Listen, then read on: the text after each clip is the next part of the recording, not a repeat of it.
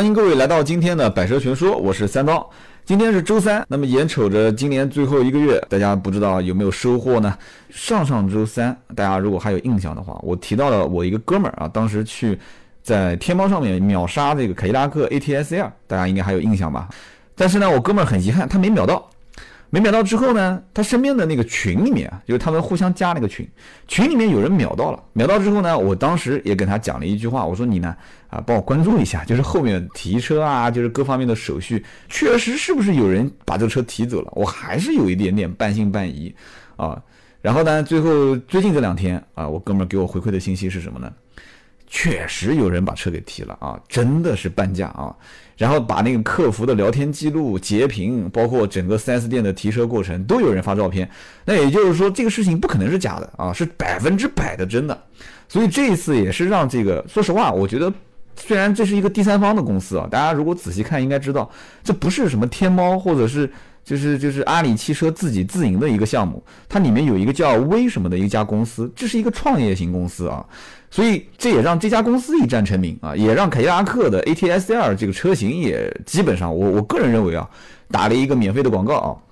那我不知道凯迪拉克官方有没有对这家公司做什么补贴，但是我兄弟呢，说实话，他并没有实实在在的拿到这个半价的这个优惠，二十三万多这个价格呢，呃，如果一定要通过一些特殊渠道去比较这个价格的话，那应该还是有一点空间的。啊，但是从一个正常人的角度去 4S 店还价，基本上就不太会有像天猫这么低的价格。所以说，天猫还是起到了一个集采啊，集中采购，然后批发给客户的一个效果。啊，这个还是有那么一点效果的。那么从车子本身来讲的话啊，那段时间我跟哥们儿一直在聊啊，我说你帮我去关注一下，到底是不是有人啊半价提到车？如果有人半价没提到，那么这些人到底是怎么处理的？所以当时我就一直在跟踪这个事情。那么旁敲侧击的，或者说是呃怎么讲呢？就是通过这件事情，我也是在了解这个车子的一些过程当中，我发现确实大家对 ATS-L 的这个车评价还是可以的。至少这个车目前它一直是打宝马三系嘛，对吧？把三系作为标杆来打，在打三系的过程当中，这个车本身它的调教啊，包括它发动机的功率、扭矩，然后车内的一些啊比较先进的设施啊，这个先进是仁者见仁，智者见智啊。有人觉得说啊，所谓的八速变速箱，然后更先进的发动机，然后更先进的一些操控平台，这个才叫先进啊。但是你作为凯迪拉克啊，作为通用的三大品牌，在国内销售的三大品牌最高端的这样的一个。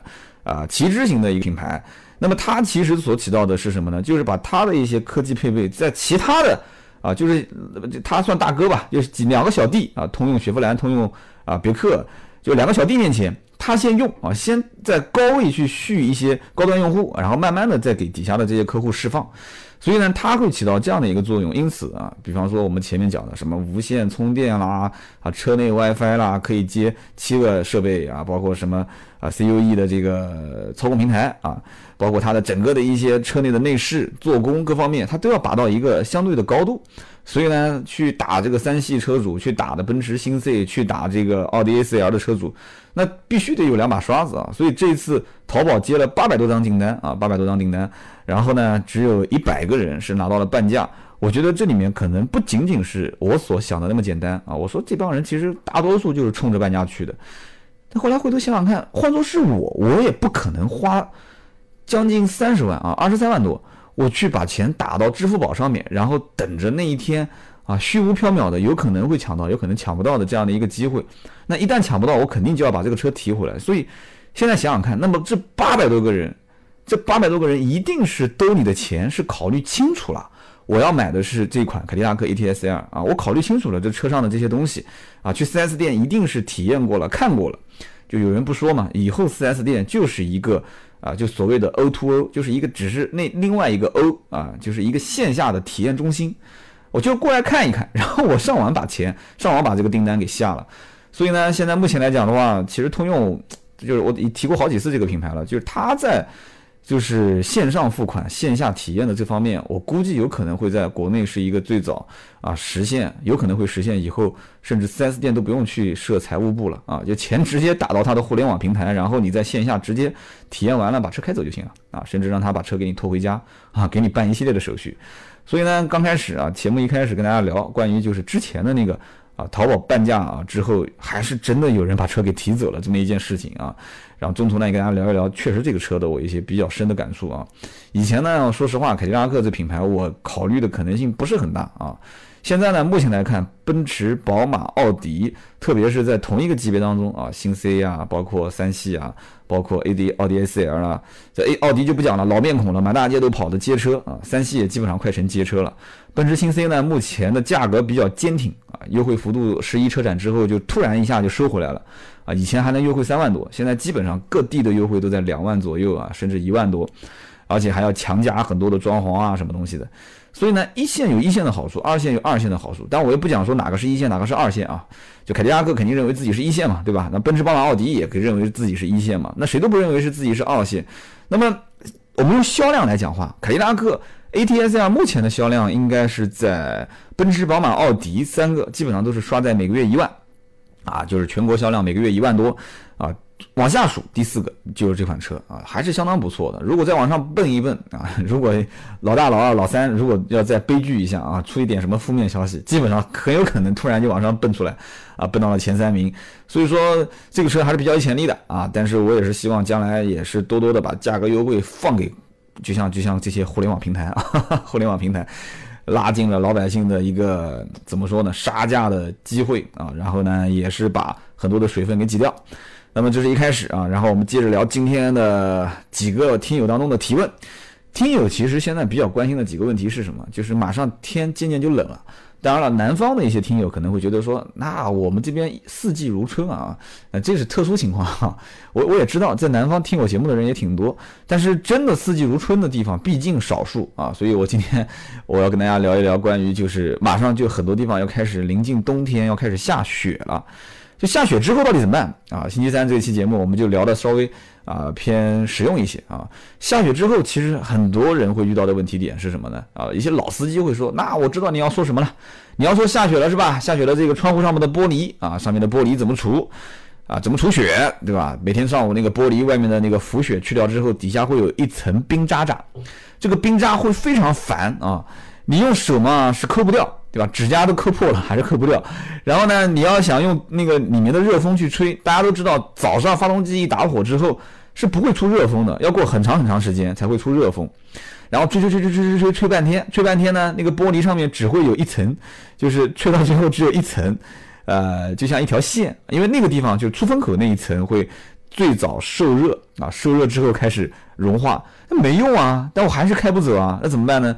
然后就使劲的吹啊，吹半天，吹个十分钟、八分钟啊，有的地方可能要吹十几、二十分钟，才能把上面的这个薄的那一层冰给慢慢慢慢吹掉，就很麻烦。有的人呢是心疼油耗，有的人呢是早上实在是来不及了啊，送孩子上学，那怎么办呢？啊，其实这个我觉得很多人就呃还是要了解一下这个生成这样早上一层，就是附在玻璃表面的这样的一层。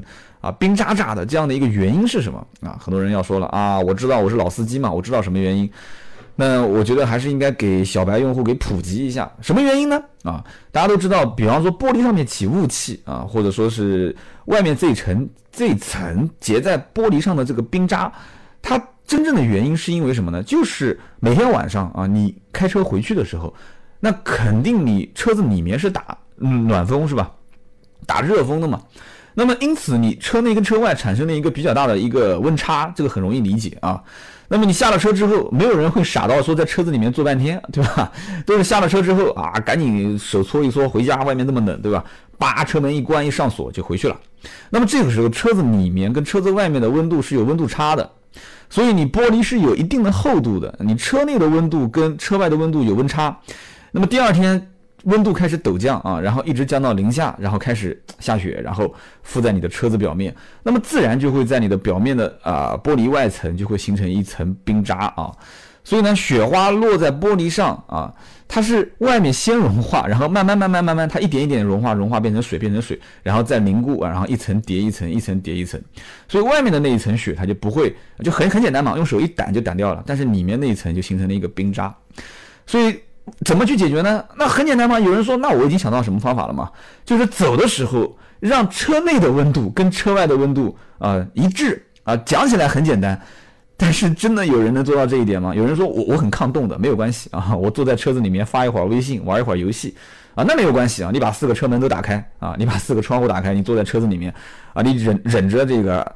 冬天啊，外面下着雪，你在车子里面，你你你得玩玩游戏啊，你玩一会儿，你明天上午真的会会很少会起到这个问题啊。那么还有的人讲说，那这样子，我上网买一个那个叫防雾喷剂啊，我喷一下。那防雾喷剂只能说是会对车内起雾起到一定的作用啊。那车内起雾这个也是要跟大家讲的，很多人说很麻烦，对吧？车内起雾大家都知道，就像戴眼镜的人一到那个洗澡堂子，对吧？洗澡的地方，哇，一进去之后那个眼睛噌的一下就开始起雾了啊。呃，比方说吃面条也是啊，端端了一一碗面条上来，头一低，一层雾气，那这很简单嘛，就是也是温差。那么怎么办呢？我现在也会遇到这样的问题啊。我出去打篮球的时候，我戴那个护目镜，大家看过那个 NBA 的明星，有的人会戴那个护目镜，对吧？啊我踢球也会戴啊。那个护目镜呢，现在也是啊，天天跑跑跑，然后身上开始有热量了，有一定的温度差之后呢，外面冷里面热，然后我的眼睛里面就开始生成雾气。很麻烦啊，呃，严重影响我的投篮的准确率啊，呃，包括我的这个射门的准确率啊。所以呢，我我现在在网上到处找这个关于眼镜的喷雾剂，然后找了一圈，找了一堆，找了一堆都是什么呢？都是那个关于汽车内部的喷雾剂啊，就是喷在车子的里面。但是呢，我对这个东西呢，还是不太赞成大家去用啊，包括我自己也只是网上买了一小瓶，我也不太敢用。为什么不敢用呢？因为我总觉得这个东西呢，它是有一定的化学成分的。大家都知道啊。现在就是命都很金贵啊，特别是像眼镜这个东西，我我不太敢，就很偶尔的会用一下，特别严重严重的时候会用一下，就是雾气很严重，就我总觉得它是一个化学药剂，人的眼睛，我我不太想让它去受到永久性的伤害。那么同样，你在车子里面去喷一层这个喷雾剂，一个化学的药剂的话，啊，我总觉得这个应该是要慎重啊。所以呢，我还是建议大家是什么呢？去去用除前挡风玻璃的那个。那个按钮啊，很多小白讲说，我我不知道那个按钮是什么样子啊。有有两个嘛，一个是方块啊，有一个像扇子一样的，一个是除前挡，一个是除后挡啊。有的上面会写的很清楚，front F R O N T 啊。所以说大家一定要知道，你你如果前面要起雾了 啊，有的人我看经常在路上看，前面已经起雾了，然后这个哥们儿还在开啊，开的就他也不知道为什么，我不知道他是不是。不晓得前面有除除前挡风玻璃的这个这个按钮啊，就电子的一般都是按钮啊，有的是手动的，手动的你要去转，把它转到那一那那一栏啊。所以呢，小白用户一定要清楚，除雾器就是车子本身自有的一个功能啊，不是什么很先进的功能啊。基本上市面上所有的车啊，小到面包车，大到这些几百万的车，它都会有啊，一定要去用。只要除，只要有一点点雾气，一定要把它除掉，不要省那么一点油钱啊。用不了你多少油。但是你说要是因为雾气啊碰一下擦一下，那比你说省的油的钱，这个或者省的电的钱，那真的不知道要要要划算多少了啊！所以这是一个。那么还有人说这个前面的你都说了，那我后面的怎么办啊？后面其实很简单，后挡风玻璃现在大部分的车一定是有这个电加热丝啊，电加热丝。电加热丝就是你我刚刚讲的按钮啊，就是按一下，基本上没有旋钮了，就是不管再是什么样的车，后玻璃加热一定是可以按一下啊，只要按一下后面的那个啊贴线式天窗啊，就不是天窗上贴线式的那个加热丝，它就开始启动，你就会发现，哎，它那个玻璃上的雪就开始根据那个加热丝一层一层的开始融化，还是有非常好的效果的。那么再讲说两边的后视镜。后视镜上面也会有雪，当然了，有人讲说那后视镜上的雪用手掸掸不就行了吗？哎，还是有一些人懒到，就实在是太懒了，上车根本就不去不愿意用手去去摸这些东西。那么懒到根本就不愿意摸，那怎么办呢？有一些车它会有后视镜电加热，那如果没有的话，我就不建议不建议去改装了啊，因为改装这个东西要要拆很多的一些元器件。那么如果自有电视呃后视镜电加热的话，我觉得以前是啊可以让一些水滴让它很快的去除掉，但是我觉得除雾气包括除雪，我觉得还是非常非常有效果的啊。就像我以前开的某一款车型啊，那基本上夏天的时候啊，冬天的时候用这个后视镜电加热效果非常非常好啊。所以说这就是讲到雪啊，讲到就是车的前玻璃、后玻璃，甚至于两边的这个后视镜玻璃，我都给你讲了。那么有人说四个车窗上的玻璃怎么办？你你如果已经懒到连四个车窗上的玻璃你都不愿意用手的话，那我只能告诉你一件事情，哈哈，你直接把车窗降下来，降下来然后再升上去，你玻璃不自然上雪就消掉了嘛？这已经懒得不能再懒了。但有的时候呢会，我我那天看了一个视频，就是把车窗的玻璃降下来之后，雪已经它就又形成了一个玻璃窗啊，然后你手碰一下，它就可能会消掉。但是呢，这个时候很容易会把雪就是落在你的玻璃升降器中间的那个槽子里面，所以我建议大家还是稍微的要不要太懒啊，或者我说你还不如在网上去买一个那个除雪铲啊，这很便宜，十块钱包邮都可以买到啊，除雪铲。那有的哥们儿就讲说除雪铲效果是不错，但是我又怕。我又怕把我的玻璃上面铲出划痕，这太太讲究了啊！有些人啊，就是玻璃铲子，其实大多数都是塑料。大家都知道玻璃有多硬啊，玻璃连连就是普通的一些啊一些一些硬的硬物都不一定能在玻璃上面产生划痕啊，就是塑料铲子基本上也没什么问题。所以呢，有些人说我还是怕，那怎么办呢？我看到有些哥们儿啊，相当不错啊，有些哥们儿是这样的哈，用用一床啊毛毯。然后直接盖在前挡风玻璃上面啊，第二天只要把毛毯一掀，这个是很简单，确实很简单，而且也很有效果啊。然后呢，有的人说那毛毯我也不想用，我直接用一个硬纸板啊。很多面包车大家看到，一到冬天用硬纸板，用硬纸板盖在这个车上，第二天一掀啊一掀，然后前挡风玻璃上面哎就能看到了。其实很简单，你只要让主驾驶、副驾驶的那一块儿你能看得见，基本大家也就敢上路了啊。上路之后呢，发动机有那么一点温度之后，再吹吹风，很快其实这些雪就已经给消掉了。所以说什么毛毯啦，包括这个什么硬纸板啦，我也可以建议大家去用，但是我严令的禁止哈，也是非常非常提在提醒大家一点的就是，千万不能用什么开水啊、温水啊往上浇。大家说，那这一点常识我肯定知道嘛？浇上去玻璃就会裂了。你也别说，你肯定知道。有些人确实一急了之后，什么事情都想得出来啊。那我曾经在 4S 店啊，我就遇到过。我曾经讲过一期节目里面应该也提过，有个销售顾问啊，特别着急，早上要交车，那个车子前面呢也是啊，就就是那个因为新车仓库里的车基本上都没什么油，所以销售顾问也很担心，就一直打着火，然后让他去吹前挡，怕前挡风玻璃的那个雪。他不知道什么时候油都用完了以后，前挡风玻璃雪还没给，呃，给给吹吹干净，那怎么办呢？他就去倒了一杯开水啊，他心想玻璃那开水浇到雪上面，一会儿还不就凉掉了吗？对吧？就想过去把它浇掉。哇，当时被销售经理看见之后一顿臭骂啊，因为你你根本就不知道这个温度啊，到了玻璃上会起到什么样的一个效果。也许那个玻璃只要接到一点点的热水啊，一点点的开水啊，一点点的温度。它很有可能就会产生一个效果，就是里面跟外面的温度差，啊，可能就会裂开，而且只要裂一小小的口子，对不起，这个玻璃将来就废掉了啊，真的就废掉了。前挡风玻璃还是比较贵的啊，所以大家不要去冒这个风险。我看有些哥们儿讲说，哎呀，很简单嘛，你不直接往玻璃上面倒水嘛，你直接找一个抹布，对吧？你你出门的时候整一个温抹布，整一个温抹布，然后往那个玻璃上面一放，啊，那个那个冰渣一会儿就融化掉了，你稍微给它一点温度就融化掉了。这个方法呢？可以，但是我觉得也比较麻烦啊！你你你还得提一壶热水啊，然后还得倒在抹布上面，然后抹布上啊拧干以后，然后再放到玻璃上。所以我觉得我提供了这么多的方法，教你去除前挡、除后挡啊，就没必要再去用这样的一个冒险的方式了啊。然后呢，最后也提个醒啊，这个是我以前每一次到冬天之前会跟大家聊关于很多人开始用绒的绒毛垫啊，绒的垫子没有任何问题啊。有的人怕冷啊，包括我也很怕冷啊。然后呢，有的人会说我的这个方向盘上面啊，我也会用这个绒毛垫，然后我的挡杆上面也会用绒毛垫。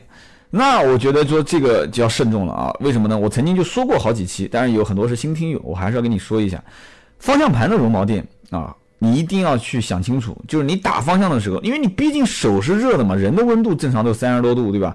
你手是热的，你方向盘完全没有必要为了就就握那一小会儿，你都要让它去变成绒毛吗？有必要吗？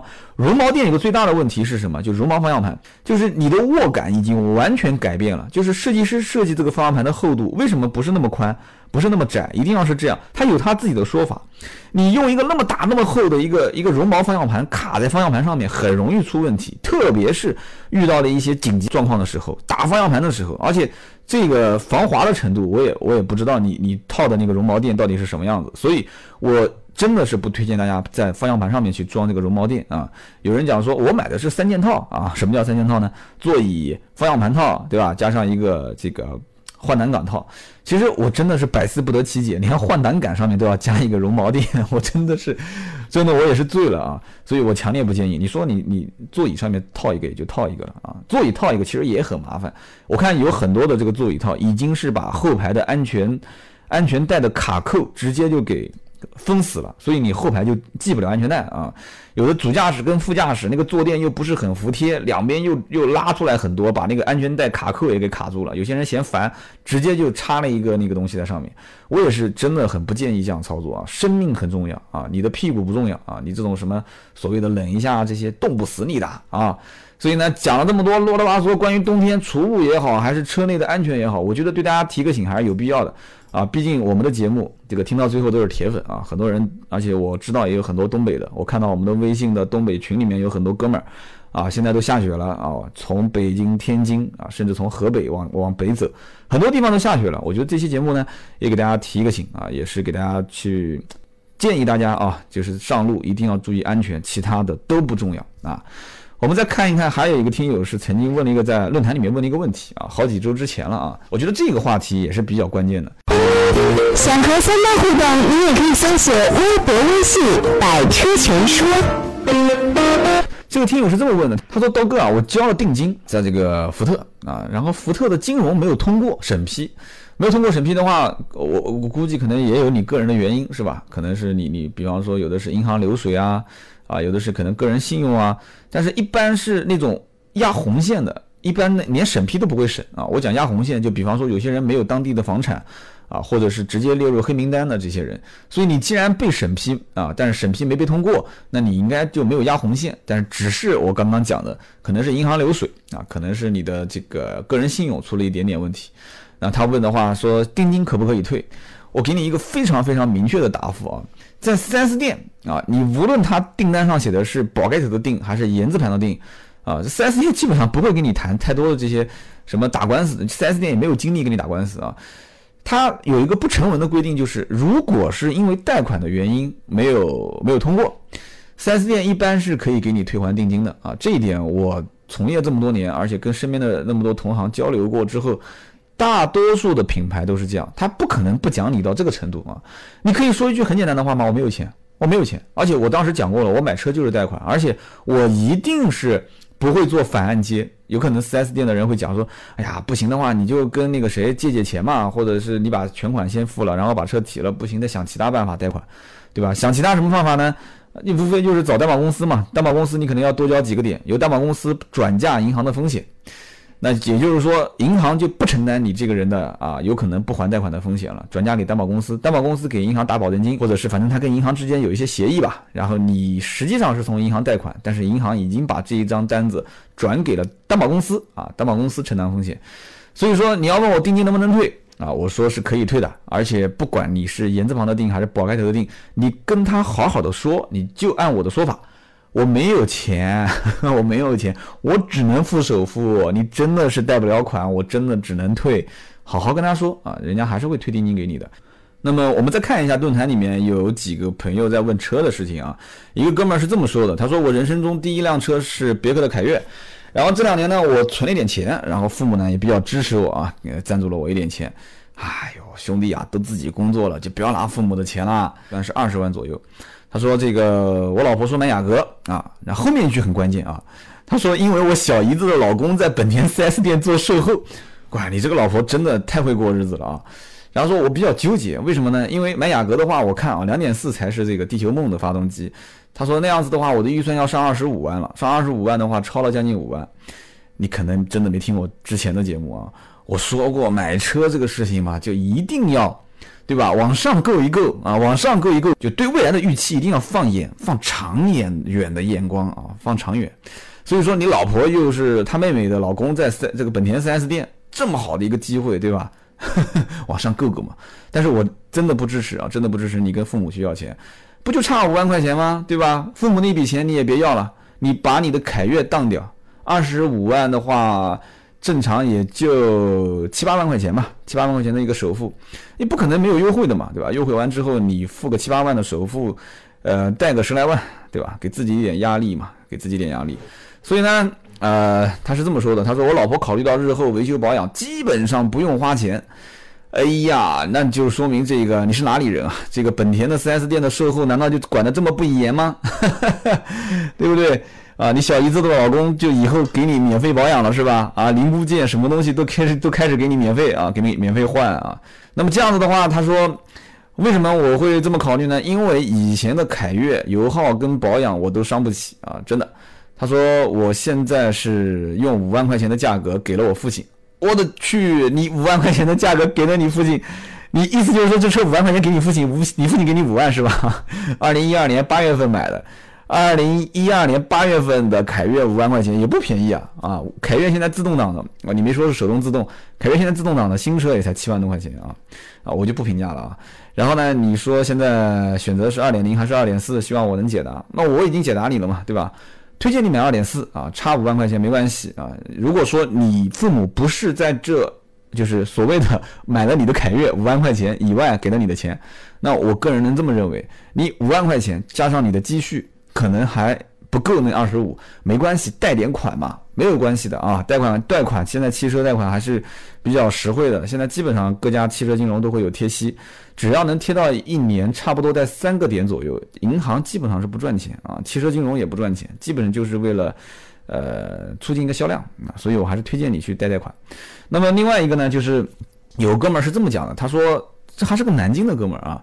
这哥们儿讲说，到了这个南京的吉庆门的那家别克店去看车，本来是一家老老小去看英朗的，结果一下子拉开那个别克君越的门，说说大家都觉得君越这个车更适合啊，就开始想去买君越。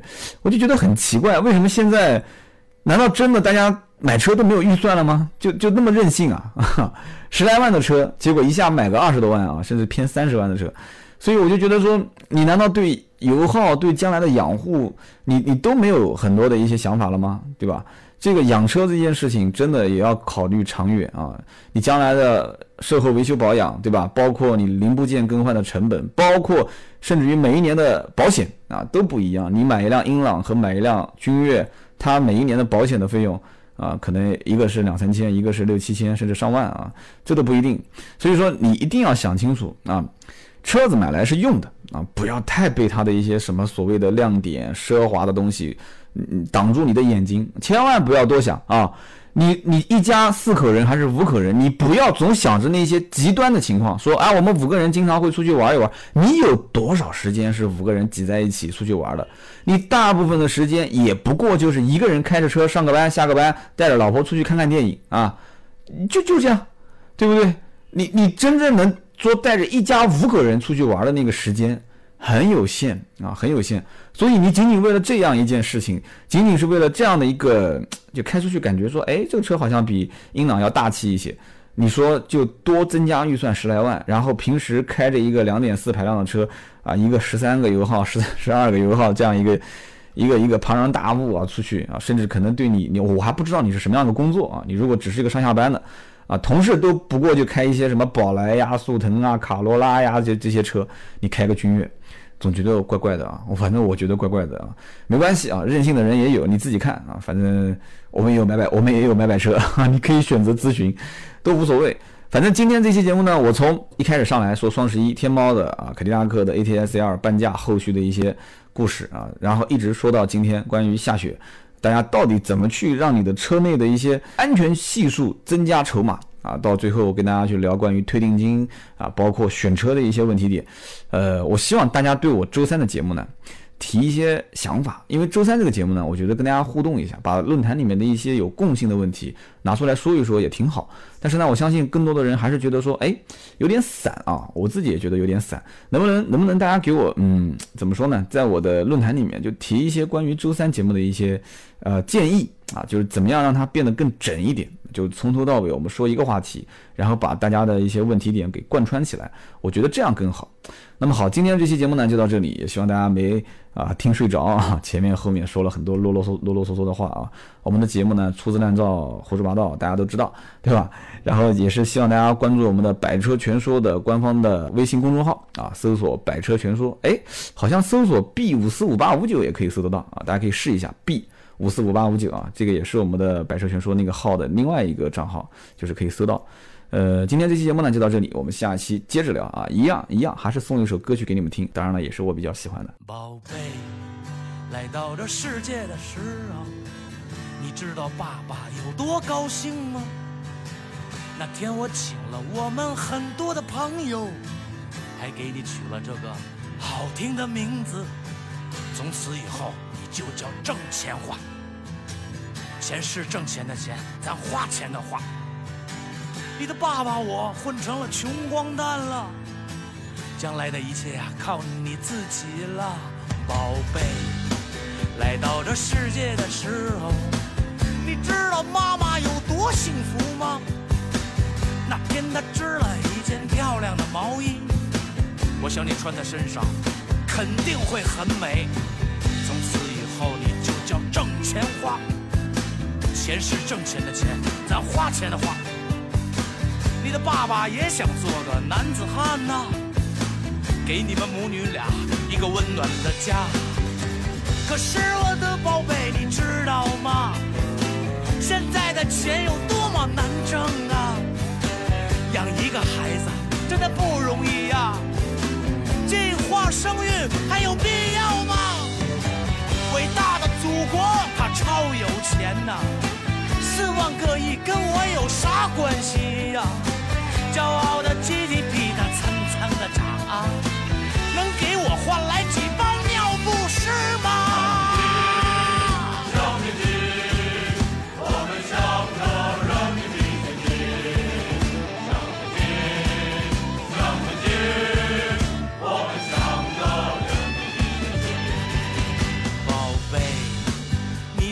挣钱花。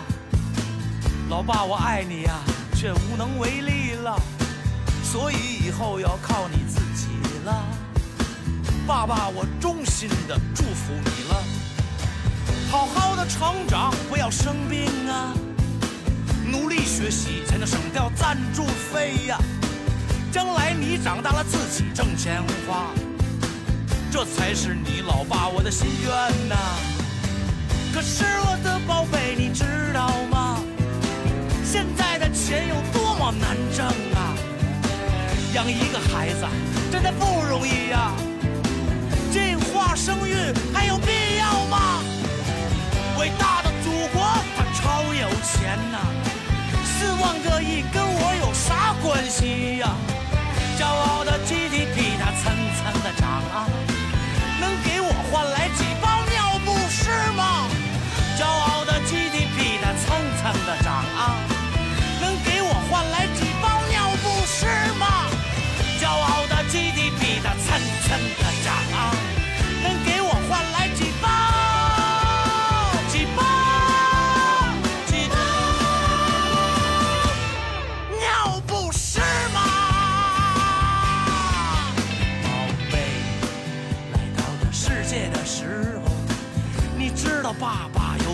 高兴吗？那天我请了我们很多的朋友，还给你取了这个好听的名字，你就叫挣钱花。